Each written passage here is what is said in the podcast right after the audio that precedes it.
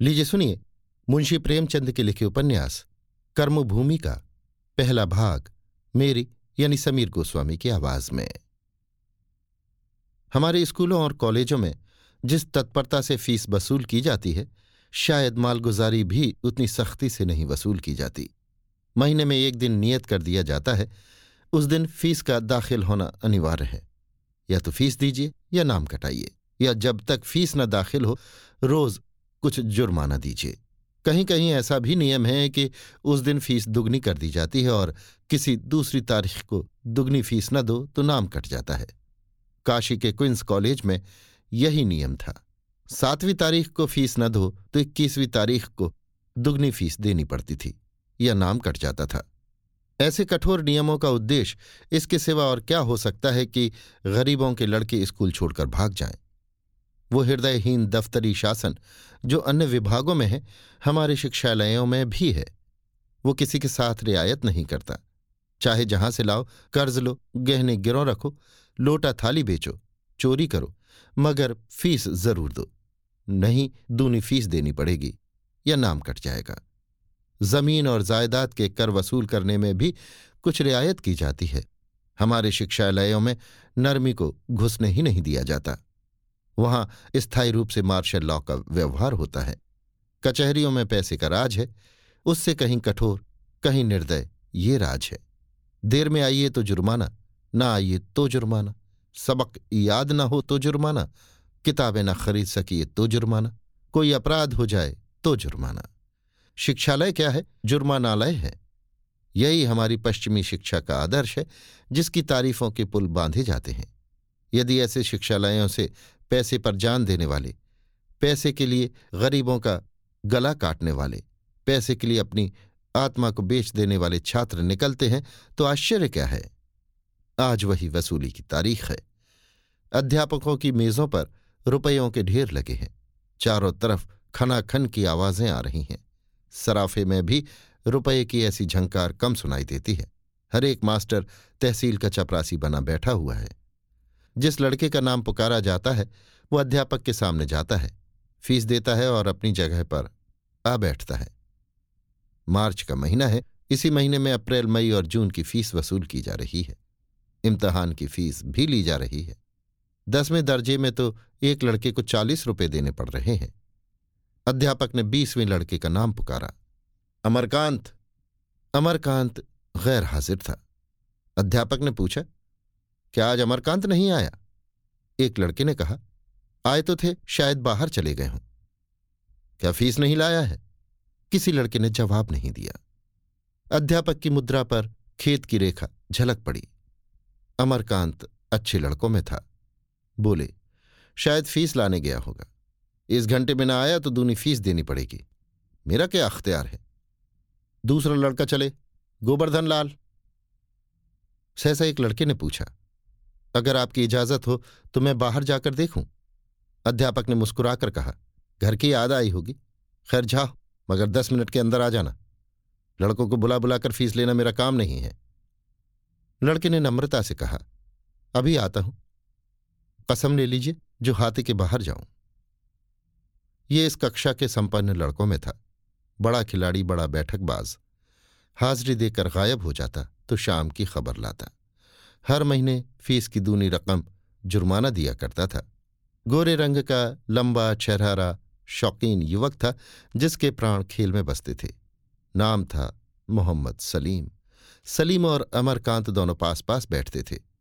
सलीम को हिसाब लगाने में, तर्जुमा करने में अमरकांत से विशेष सहायता मिलती थी। उसकी कॉपी से नकल कर लिया करता था। इससे दोनों में दोस्ती हो गई थी। सलीम कवि था अमरकांत उसकी गजलें बड़े चाव से सुना करता था। मैत्री का ये एक और कारण था। सलीम ने बाहर जाकर इधर उधर निगाह दौड़ाई। अमरकांत का कहीं पता न था। जरा और आगे बढ़े तो देखा वो एक वृक्ष की आड़ में खड़ा है। पुकारा, अमरकांत? ओ बुद्धूलाल, चलो फ़ीस जमा करो। पंडित जी बिगड़ रहे हैं। अमरकांत ने अचकन के दामन से आँखें पहुँच ली और सलीम की तरफ़ आता हुआ बोला, क्या मेरा नंबर आ गया? सलीम ने उसके मुँह की तरफ़ देखा तो आँखें लाल थीं। वो अपने जीवन में शायद ही कभी रोया हो। चौंक कर बोला, अरे, तुम तो रो रहे हो। क्या बात है? अमरकांत सांवले रंग का छोटा सा दुबला पतला कुमार था। अवस्था बीस की हो गई थी, पर अभी मसें भी न भीगी थी। चौदह पंद्रह साल का किशोर सा लगता था। उसके मुख पर एक वेदनामय दृढ़ता जो निराशा से बहुत कुछ मिलती जुलती थी, अंकित हो रही थी। मानो संसार में उसका कोई नहीं है। इसके साथ ही उसकी मुद्रा पर कुछ ऐसी प्रतिभा, कुछ ऐसी मनस्विता थी कि एक बार उसे देखकर फिर भूल जाना कठिन था। उसने मुस्कुराकर कहा, कुछ नहीं जी, रोता कौन है? आप रोते हैं और कौन रोता है? सच बताओ क्या हुआ है?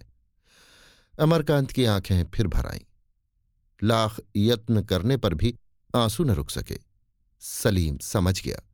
उसका हाथ पकड़कर बोला क्या फ़ीस के लिए रो रहे हो? भले आदमी मुझसे क्यों ना कह दिया? तुम मुझे भी गैर समझते हो। असम खुदा की, बड़े नालायक आदमी हो तुम। ऐसे आदमी को गोली मार देनी चाहिए। दोस्त से भी गैरियत। चलो क्लास में, मैं फ़ीस दिए देता हूँ।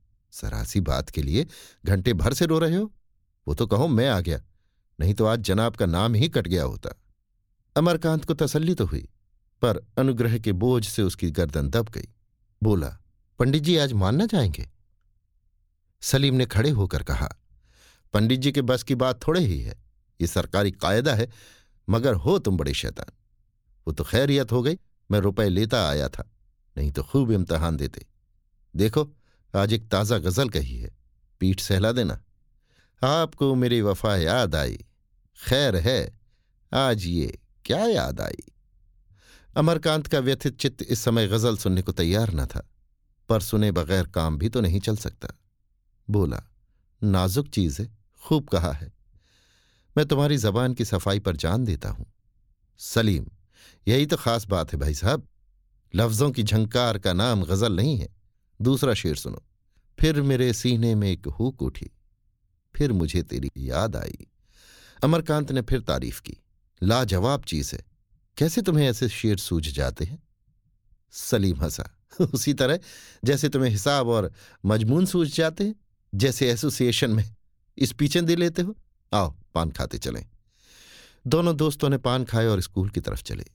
अमरकांत ने कहा, पंडित जी, बड़ी डांट बताएँगे। फ़ीस ही तो लेंगे। और जो पूछें, अब तक कहाँ थे? कह देना फ़ीस लाना भूल गया था। मुझसे तो ना कहते बनेगा। मैं साफ़ साफ़ कह दूँगा। तो तुम पिटोगे भी मेरे हाथ से। संध्या समय जब छुट्टी हुई और दोनों मित्र घर चले तो अमरकांत ने कहा, तुमने आज मुझ पर जो एहसान किया है? सलीम ने उसके मुँह पर हाथ रखकर कहा, बस, खबरदार, जो मुँह से एक आवाज़ भी निकाली। कभी भूल कर भी इसका ज़िक्र न करना। आज जलसे में आओगे? मजमून क्या है? मुझे तो याद नहीं। अजी वही पश्चिमी सभ्यता है। तो मुझे दो चार पॉइंट बता दो। नहीं, मैं वहाँ कहूँगा क्या? बताना क्या है? पश्चिमी सभ्यता की बुराइयाँ हम सब जानते ही हैं। वही बयान कर देना। तुम जानते होगे, मुझे तो एक भी नहीं मालूम। एक तो ये तालीम ही है, जहाँ देखो वही दुकानदारी। अदालत की दुकान, इल्म की दुकान, सेहत की दुकान, इस एक पॉइंट पर बहुत कुछ कहा जा सकता है। अच्छी बात है, आऊँगा। अभी आप सुन रहे थे मुंशी प्रेमचंद के लिखे उपन्यास, कर्मभूमि का पहला भाग, मेरी यानी समीर गोस्वामी की आवाज़ में।